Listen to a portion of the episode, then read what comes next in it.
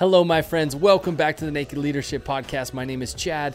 I am joined again this week by Dan and Adrian, and this week we have a special guest that I can't wait to introduce you to, Mr. Josh Giegel. Josh is the CEO of Virgin Hyperloop, and if you don't know what Hyperloop is, uh, just hold on to your seats. Josh will explain it in the episode. It's going to blow your mind we really dive deep into the topic of innovation with Josh and he has so he has such good insight and so many great things to say on the topic. Of course, I want to remind you that if you are up against anything as a leader or with your team and you want to talk with somebody about it, there's a link in the description of this episode. Go ahead and click that. We would love to hear from you. Now, let's dive in with Josh.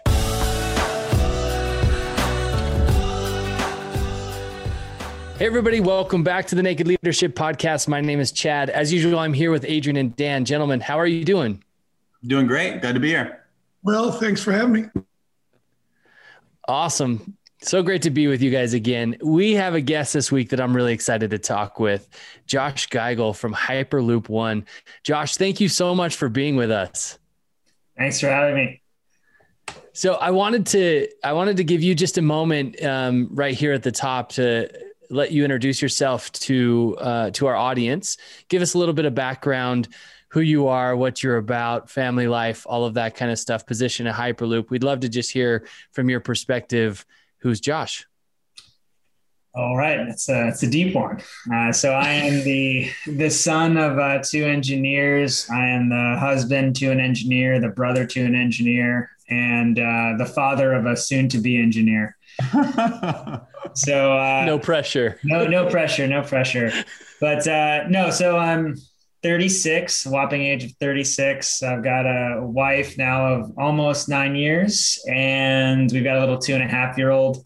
Uh, engineer by by background, engineer by almost by birthright and by interest and by all of the above.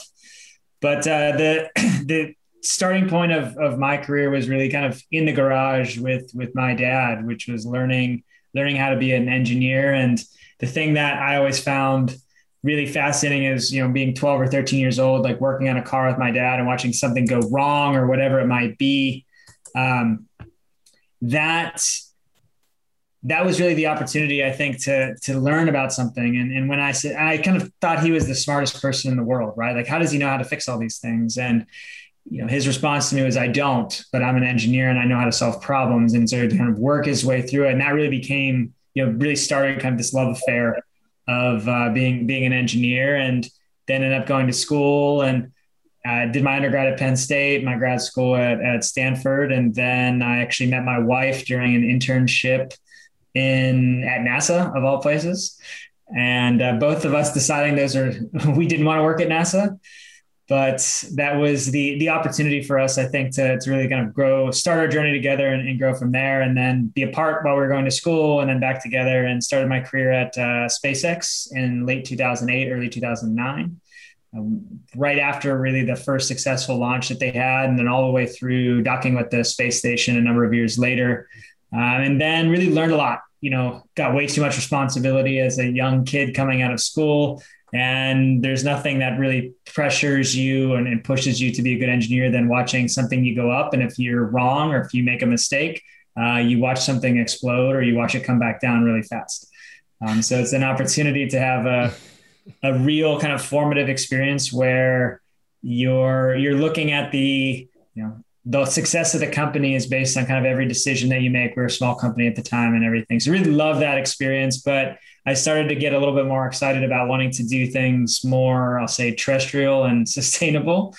Uh, so I, I, left there to go to a small company in Ohio called Echogen Power Systems and to, to lead the research and development group there. And was kind of like a mini CTO in that role. And the goal was to learn how to communicate a heck of a lot better because I was not a good uh, communicator of technical ideas. The CEO had some good advice for me and, and challenged me on that. Uh, and then really got the opportunity to learn to do that, to see a completely different industry, learn a new way to solve problems. And then ultimately decided to come back to California. And in the middle part of 2014, came uh, through a former colleague and venture capitalist talking about Hyperloop. And then it just became a little bit of an obsession and got so excited about it. I ended up quitting my job and going to a garage to start us on the journey that we're still on today. So, what is the journey? Tell, tell, talk really just about the journey of Hyperloop One and your position there. So the journey has been, and make that real quick, Josh, too. You know, because I, I know that at least we haven't said yet Virgin Hyperloop. So talk about that. Yeah, yeah, yeah. Sorry, that, that's that piece as well. That's good, Chad. So we we started in November of 2014 in the garage with this, I'll say, insanely naively crazy idea about trying to reinvent the way that people move. Um, in hindsight, it sounds a lot more crazy than it felt, um, which is which is always, I guess, interesting to, to look back on there. And, and the goal was to see and, and understand kind of like the best of the other modes of technology, and then reinvent something that is kind of solving the problems of, of this century and solving the opportunities that technology has has given us in, in this way. And um, so we started and we were really focused on kind of the technology. How do you get there? And I think looking back, not as focused on what does it take to build a successful company, right? Because a successful company is required to build a successful product. And so there was that little bit of um, altruistic engineer that was just all about the product, all about the product, all about the product as as you started. And really, the challenging challenge of starting a business was, I'll say, we we didn't spend as much time on it as I think we we could have and should have at the time. And um, it took a lot of growing, a lot of opportunity there, and and the goal was really to show that this could be safe. This could be something that worked like as soon as possible. You know, something that would be possible in you know ten or you know, ten to fifteen years from that moment in the garage, all the way to I'll say having something start and demonstrating it that it could be successful very very quickly. That um, this is not something that's 30 40 50 years away this is something that's really 10 15 years away at, the, at that point um, so the goal was to build quick. It was to build a team fast. It was to raise a lot of uh, a lot of capital. Um, it was to basically just go go go go go.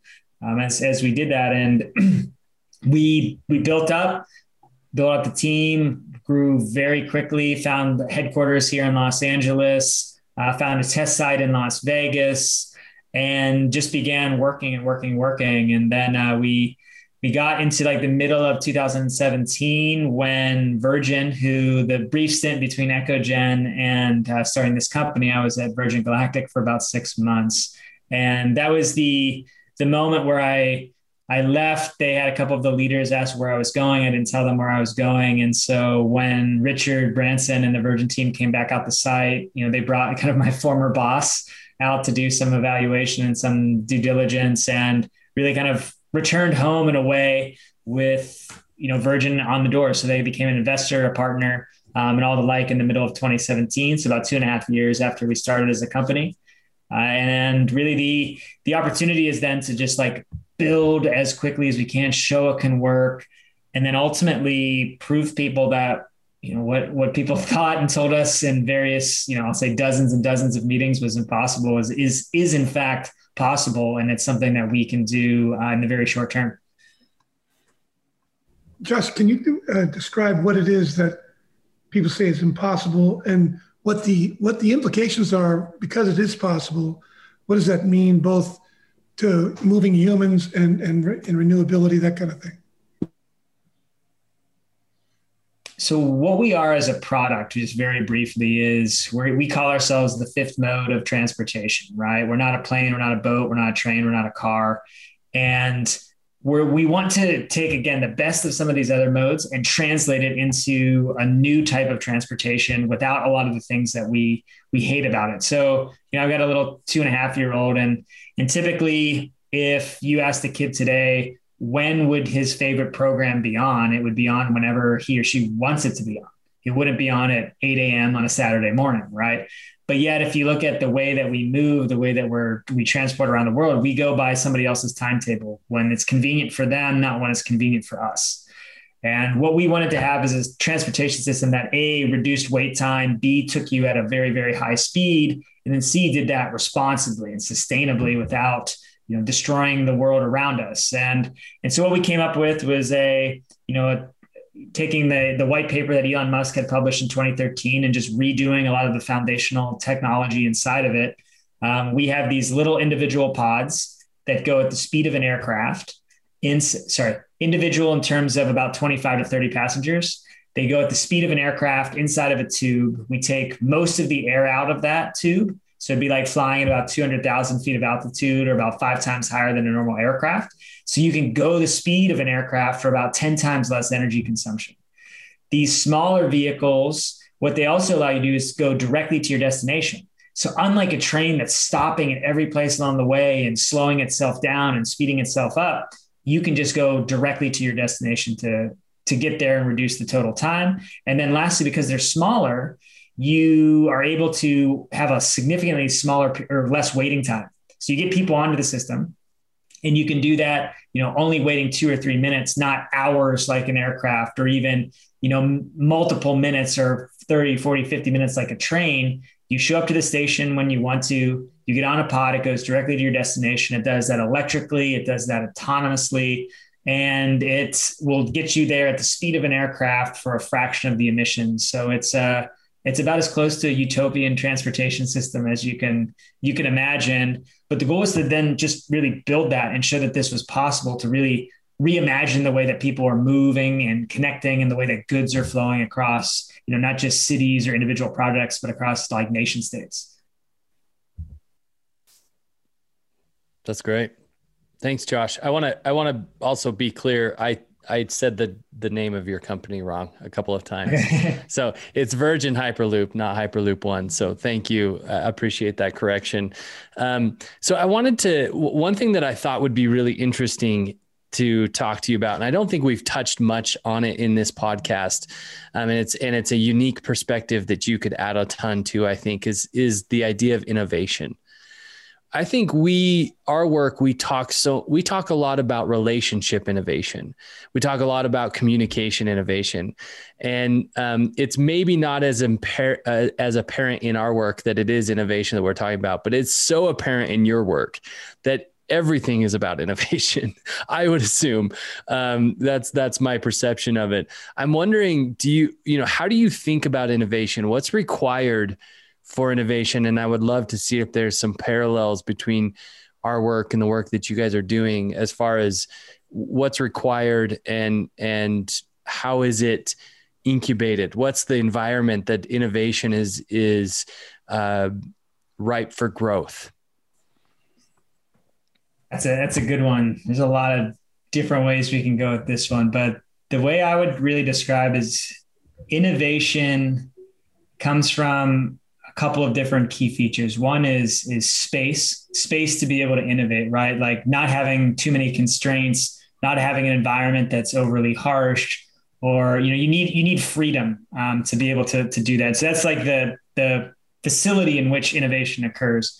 The other thing is you need kind of a, a deep in some cases you need deep expertise subject matter expertise in other cases you need a broad amount of expertise um, because there's different types of innovation i'd say like really niche really focused innovation that just comes from taking on new ideas and the, the others come from a breadth of ideas and seeing how somebody solved this problem in this space that you can adapt to some other type of space and you're able to to come up with something new um, so, so it's kind of the depth, it's the breadth, it's the space to do that. And then above all else, it's this curiosity, right? This, I'll say a little bit of a relentless drive.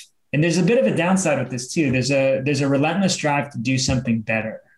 Right. And, and for me, kind of at an individual, at a personal level, things can always be better. It doesn't matter how much, how much progress we've made, how well um, things currently are. There's always a way to do it better, or cheaper, or faster, or whatever it might be.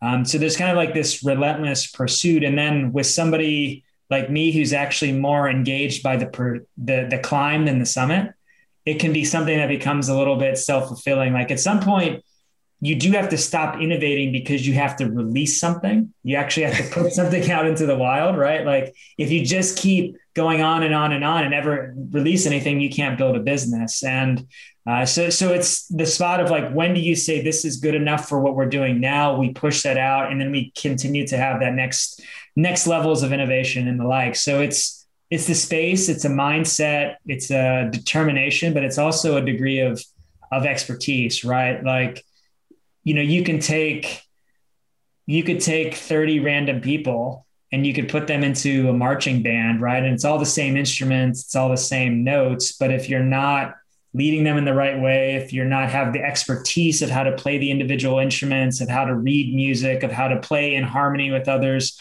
um, in time and all that other stuff, then it's you know just creates dissidence. And it creates a um, environment in which it actually is like detrimental to progress because if you don't know what good music is you know you won't actually be able to create good music. So you need to know what good technology is. You need to see the speed of what the art of the possible is to show you the opportunity. And that gives you that that deep foundation to to do whatever you need to do. But it also gives you the forum for creating you know something something that's brand new. Yeah you know you hit the made a lot of sense like the space to experiment to do but which requires a deep you know a broad often broad and sometimes deep subject matter knowledge. And then the persistent the persistence of curiosity. Like you just don't give up. I mean i can imagine like i'd love to hear some of the things that you've worked through because i just recently you guys launched that pod and it was successful. And you know everybody was nervous. And you guys worked through a ton of stuff. It was a huge win. But you know what, what are some of the things that you persisted through to get to that kind of that kind of breakthrough?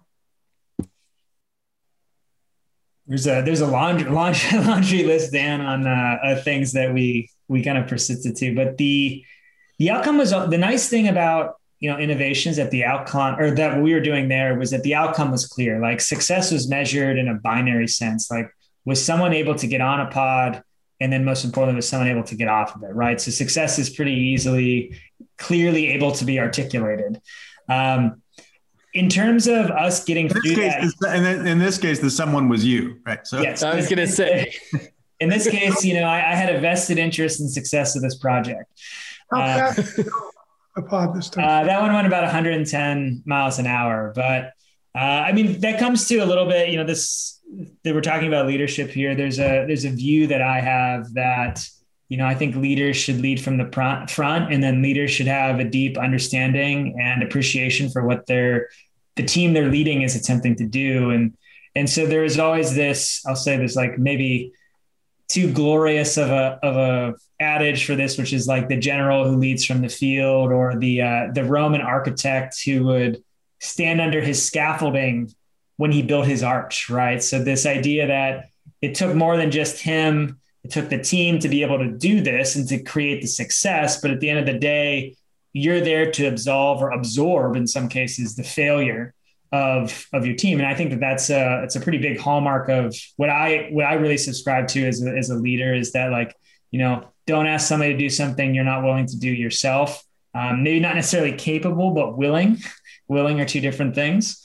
And then two, like be be willing to do it right like it shows faith in your team that like hey you're trusting your team to do something that that would be hard and i think in this particular case we had a variety of challenges we had a really small team um, the level of in-depth work it would take to actually use an independent safety assessment process i think was really trying it was really taxing on us as a group but we had to do that we had to learn how to do that so that we could ultimately be transporting billions of passengers around the year uh, we had a you know, a young team who had never had the responsibility of a human life in their hands before. So the the challenges, the risk aversions that go with that, and how to say that like at some point we do need to take some level of risk, right? You have to get out of bed in the morning. You have to take that level of risk, willing to uh, to do this. And then uh, we had the COVID situation, which presented a unique and unforeseen, you know, level of challenge with management, which is all of a sudden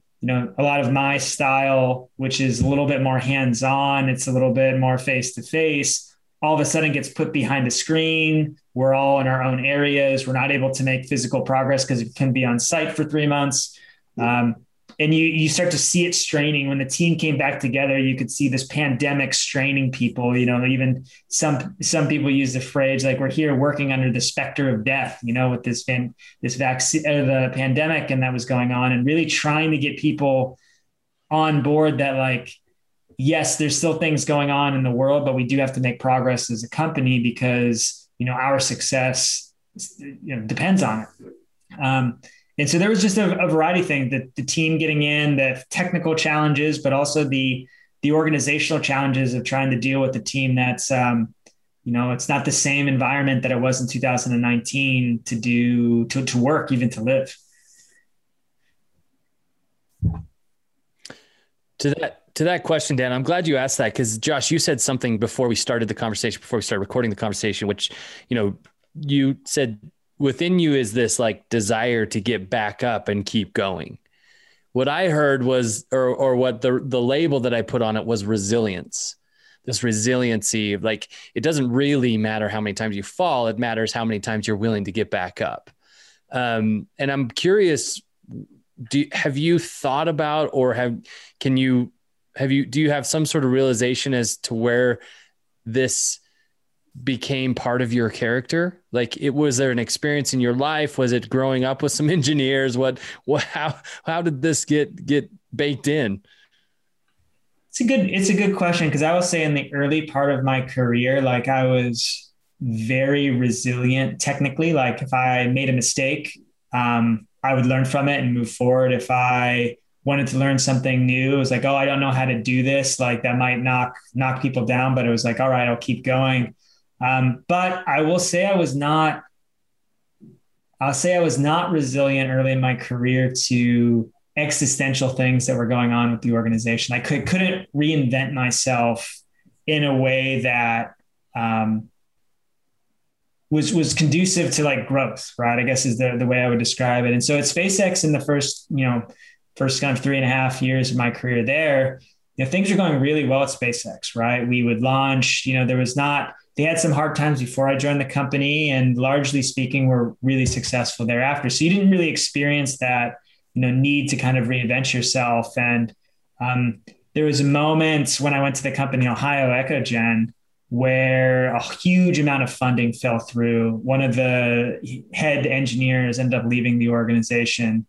Um, and I kind of recalled back, you know, a conversation I'd had with my dad maybe a couple years before and multiple times throughout my life, which is like, there's always, you know, there's always opportunities and for and in every minute of every day to be a, to be a leader, right? And um, I remember at that time seeing like, wow, the company just hit a road bump, and that was the first time I'd really experienced a road bump as a company. Um, and so, like, what was what was the reaction to that? Was the moment I saw that, I sent an email to the CTO, who's my boss at the time. Um, I sent him an email and said, "Hey, what can I do to help you so that you can focus on the loss of this individual? Is there things I can offload, more work I can do, and and the like? And it it it facilitated a very different response than I thought, which was him seeing me as a tool to help him get to his success. Um, but it's still, you know, it was kind of those initial things, and the company got to a spot where eventually um, I just couldn't see myself being at it anymore because it was it was becoming like hard, like it was becoming pretty hard.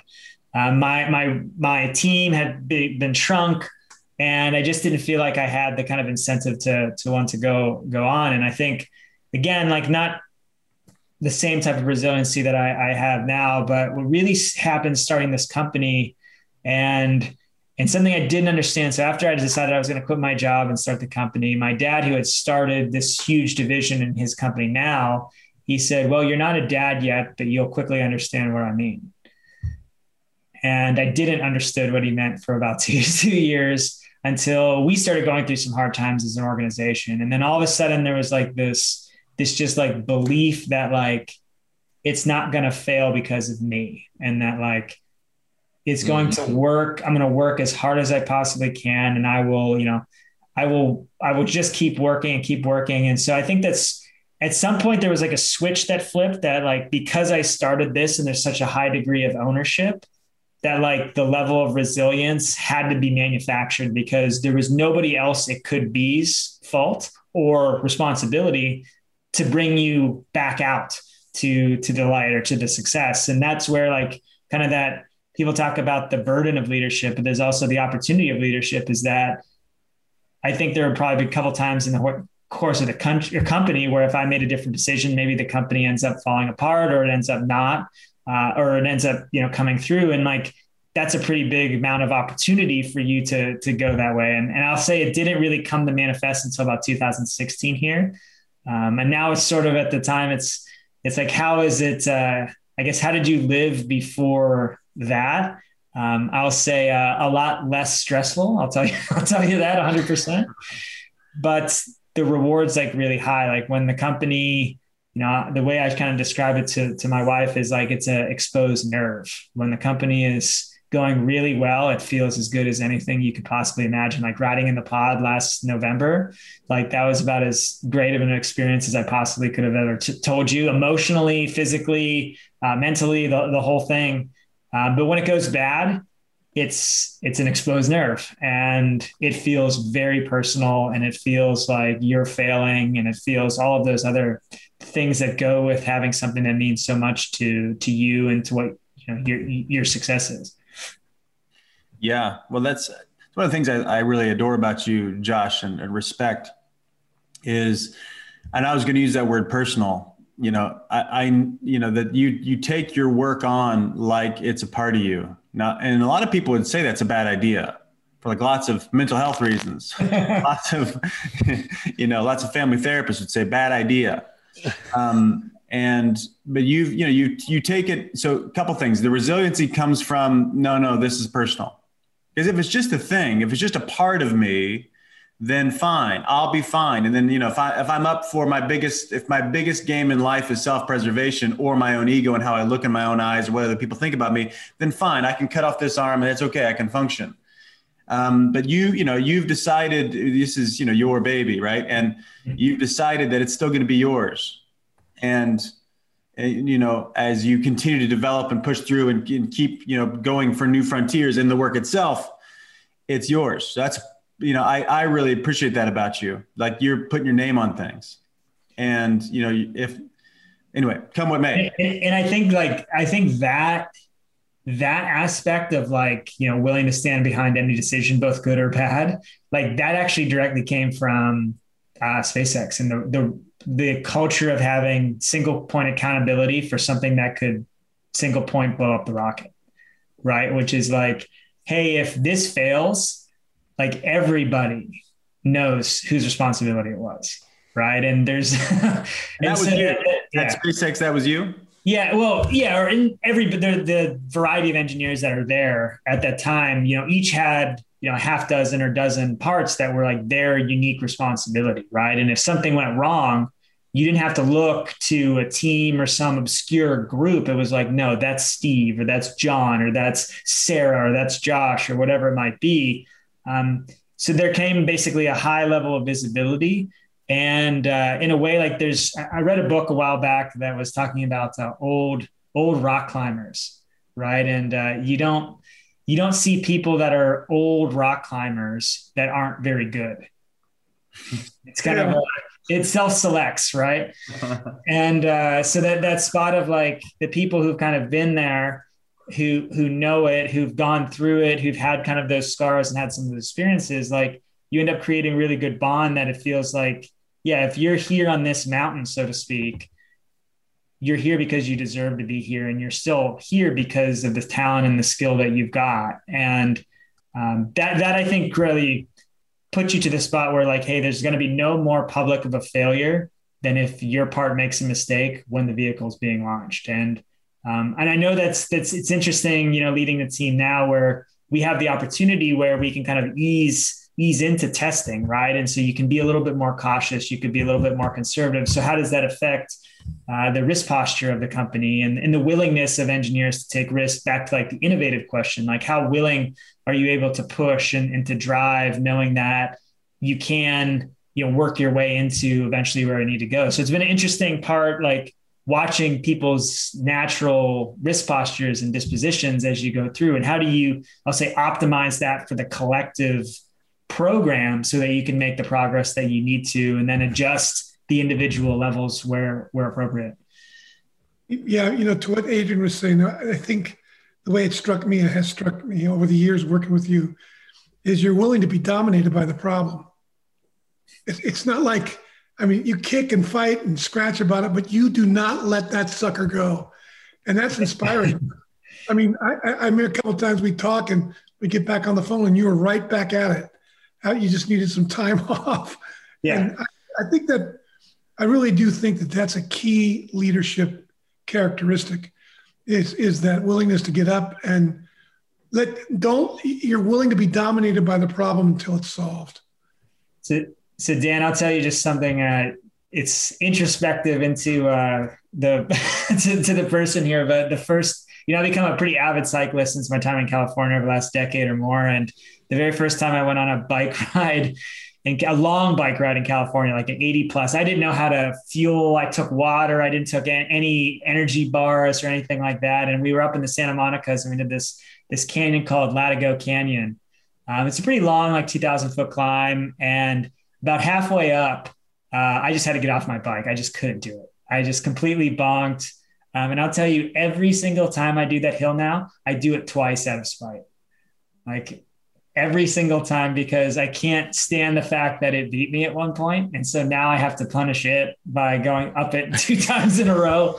Uh, no matter how long or how far into the ride, it's like I'm always doing that hill twice just to make sure it remembers that like it broke me once, but it won't break me again. Do you think it respects you by the end, John? no, I just probably thinks I'm a crazy person, but uh, you know, I at least feel a lot better about it. So yeah. I was gonna. That's what I was gonna ask Adrian. How much does the hill care? well, the, so Josh, if it's in California, it probably cares a lot. well, my my thought is this, and something you you connected to earlier, Josh. Um, you know, because there's a, there's an aspect of resilience that like I'm going to overcome, and then there's an aspect of that I will rein. Uh, how do I even say this? There's a, I'm going to make it fit to my will. That's sometimes what people call resilience. Or there's also like I'm going to reconstitute myself in order to connect with what's needed to, to, you know, to overcome. And both end up being resilience one's a harder path. I think one is harder. Well, both are hard. both are both, you know, uh, there's one that, you know, I have to end up making circumstances fit what I'm up to. The other one is I got to give up myself, even like the, the things that aren't working, but are familiar, like aspects of self that are like not working, but familiar.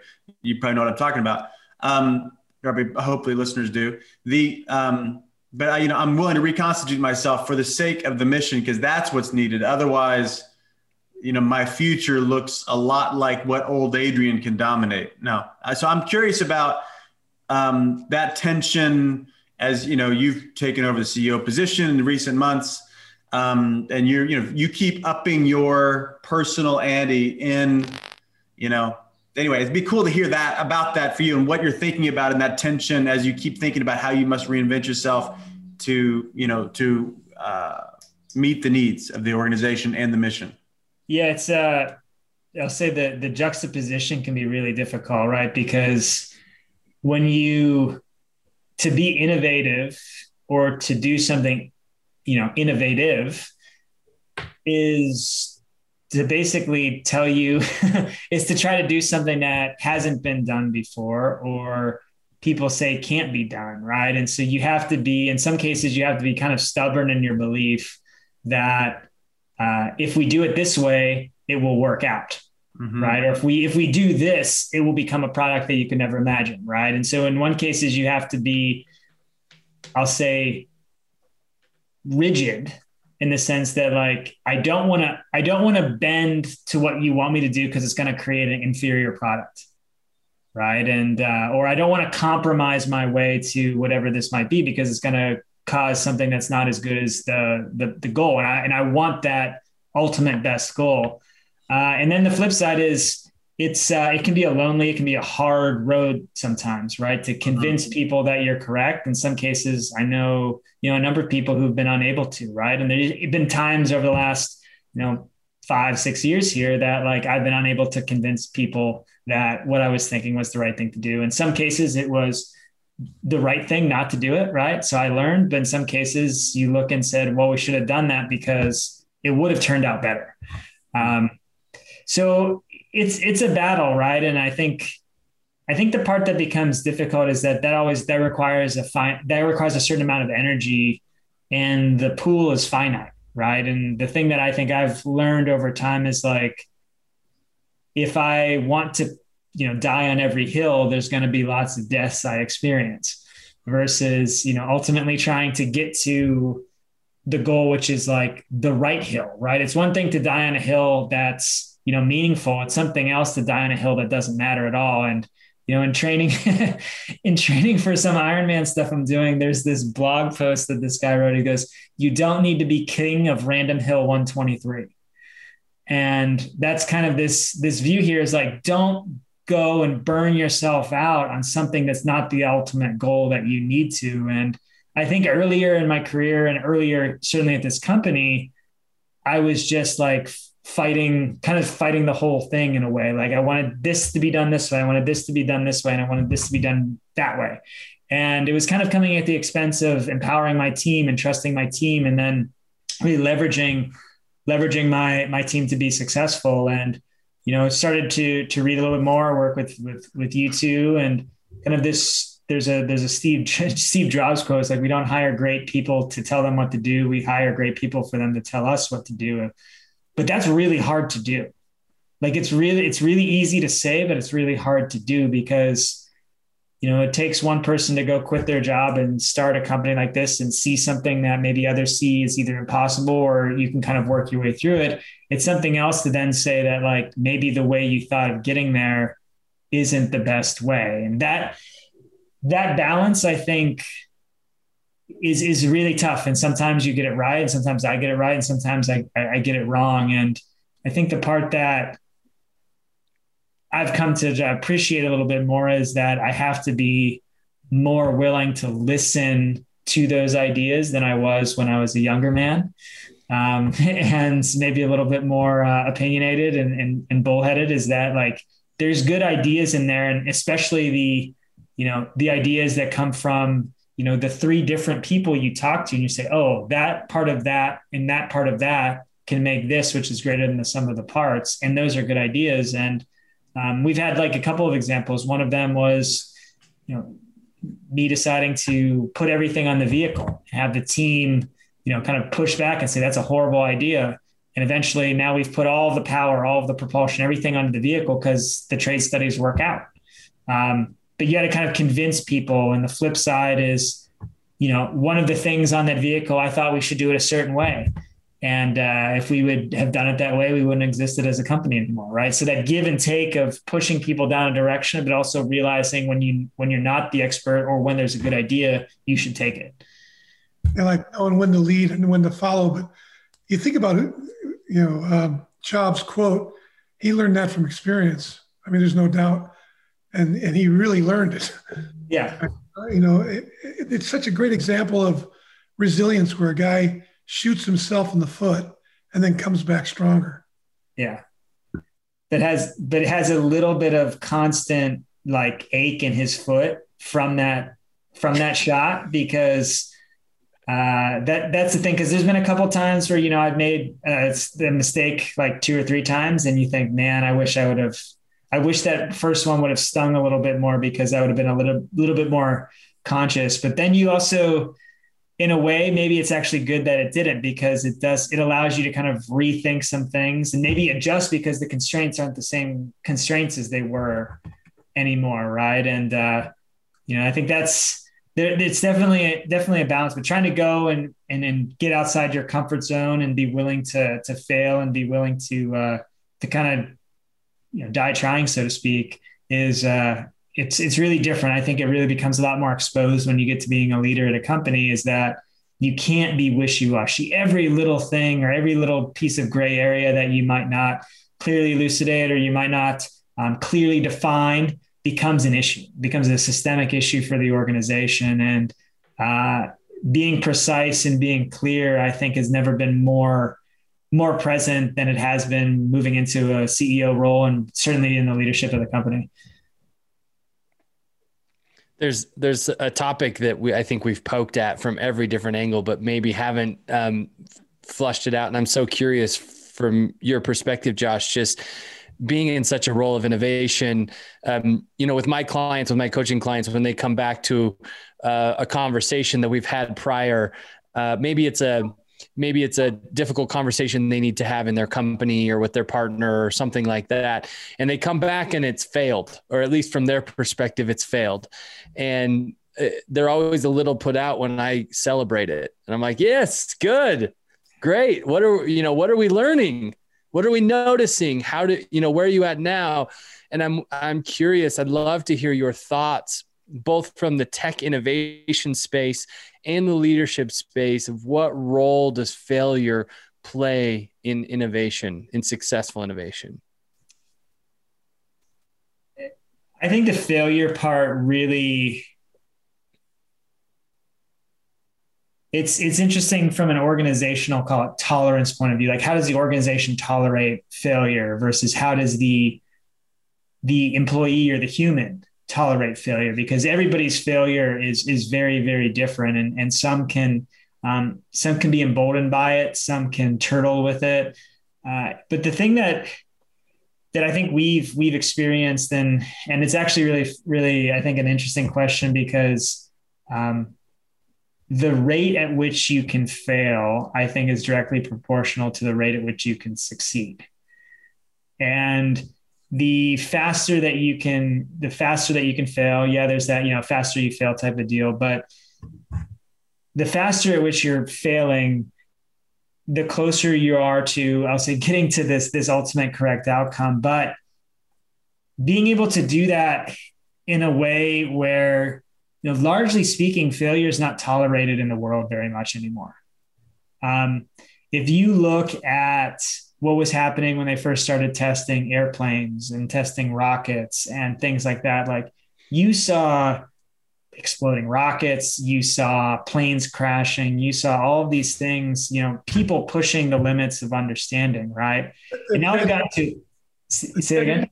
That engine killed, I mean, you know, it's really crazy. They had to do that by heuristics. And I, yeah. I read a book on it. It killed lots of people until they figured out how to make that thing work. Yeah, and and even even now there's this there's a bit of stigma with with failure that like hey it's going to take too long. Well, you know I, I live in a world where planes are very safe and trains are very safe, um, but they weren't safe at the beginning, right? And and lots of people got hurt and lots of people got got got killed because of people learning right and and now we're in a situation where we don't have to tolerate that anymore right because airplane airplanes are safe and because trains are you know reasonably safe and and the like. But you look at what's happening in innovation now from basically flying vertical takeoff and landing vehicles to autonomous driving to things like hyperloop. What are they having to do? We're having to enter a marketplace way on the side of the safety curve that innovation 100 years ago didn't have to do. That's to all of our benefits right? That's to the benefits of us as as, as a i'll say a, a cultured learned civilization uh, but it also comes at the it comes with like a degree of conservatism right and i think if you look at a company like uh, like SpaceX with with Starship, right? So they've been dropping them on the ground and blowing them up in the same way that it used to be like 70 years ago. And you see this group saying like, whoa, why would I get on that? I've seen these explode. And it's like, things can be made to go safe after they're, after they failed. Right. And so how quickly can you learn? How quickly can you adapt? How quickly can you kind of go, go through this? And, but you have a bit of a, of a, of a kind of a learned behavior now and in, in the group, which is like, well, we can't fail at all. Right. We can't accidentally, you know, do this test in case it goes wrong. And you're really having to try to tell people it's it's okay that if if if if you break this test that it's not the end of the company or whatever. But at the same time, your investors aren't particularly tolerant to failure either. Right. Like you said you're going to do this on this date. And I and it's like, well, sometimes everything goes right. And then sometimes guess what? We learn something and we're better off for it but that meant we we blew past the date or we missed the date. Um, and so there's a balance and, and you can see a couple of venture capitalists and investors that are more favorable in their outlook of failure create a different dynamic for companies than ones that are a bit more rigid in terms of you must deliver X, Y, and Z on, on time. And so how do you, you know, the job of a leader now is like, how do you commit to a date knowing that between now and that date, you have to reinvent a number of things to make sure it gets work. And there's no guarantee that all of those things will be perfect. Um, and most of the time people are investing in the teams to get there, but they have a, there's such a variety of things they can invest in you know they can take their money and put it into something that's less risky right? Like why invest in a hyperloop if you could invest in uh, you know a new dating app? One is significantly more difficult versus something else. Arguably you know hyperloop could have a much higher return but the risk is also a lot higher. So where do you find the right people the right kind of patient capital to let you you know dan, dan likes to say go from zero to one do something for the first time which is like you know the first time a, a chef comes up with the recipe it's probably not great. Um, and so how do you how do you get to that one where it's like oh it's it's one third cup flour it's two thirds cup sugar? You know how do you get to that spot? Well it started off with you know half a cup flour four cups sugar and that tasted terrible. So then you work your way to get to get to the area but finding the right partners finding the right team to do that and then trying to instill that belief. It, it's a really it's a, it's an ever moving dynamic i think inside of an organization. So funny you use that metaphor. I was in a restaurant sunday and this guy had this t-shirt on. He goes i'm a baker. What's a baker? In the back of it says somebody who makes shit you can't. I like it. I like it. Well josh this has been Amazing, man. This is, uh, I, really, really appreciate your time and your generosity, your thoughtfulness in this conversation. I know, I know I sent across uh, to some of your people a list of questions and I don't think we touched one of them. So thanks for, uh, thanks for being willing to hang in the, in the unknown and, and just um, talk about, I, I'm such a fan of both what you guys are doing as Virgin Hyperloop, but also what you're doing as an individual and a leader and, and, I'm invested, man. I, I want to see this thing happen, and I'm so excited for when it does. And uh, and that just that I get to have somewhat of an inside scoop, being uh, loosely related to you and the work you're doing with Adrian and Dan. I just I, I really appreciate and think the world of what you're up to, and and thank you for being a part of this conversation. No, I I appreciate it, Chad, Adrian, and, Dan, and I.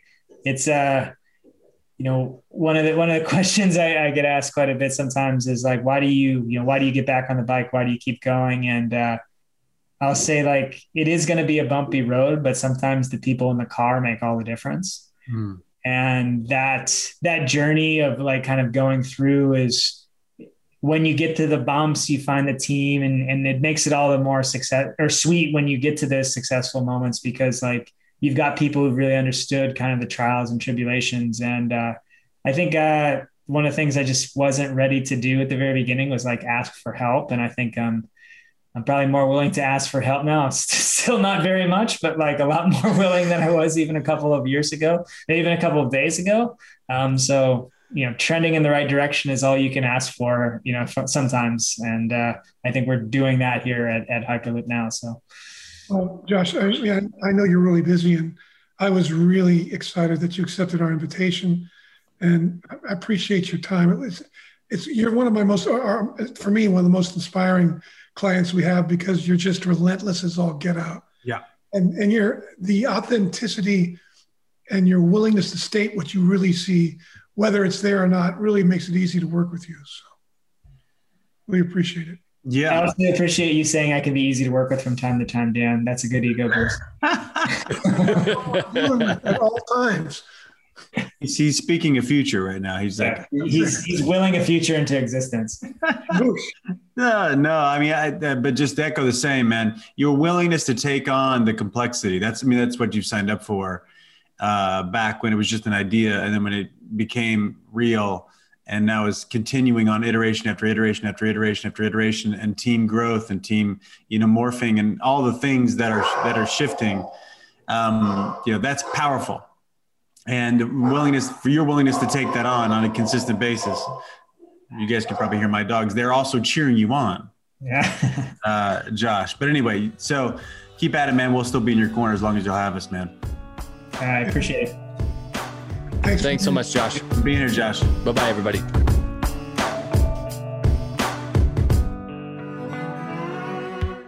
Well, my friends, thank you so much for listening to yet another conversation on the Naked Leadership Podcast. Your listenership and commitment to the podcast means the world to us. If this podcast or these conversations has helped or inspired you in any way, would you mind going to Apple Podcasts and leaving a five star rating and a glowing review? This helps us grow the movement and reach more leaders and teams. Finally, the greatest compliment that you can give us is sharing the podcast with your teams and the other leaders in your life. Until next week, bye bye, everybody.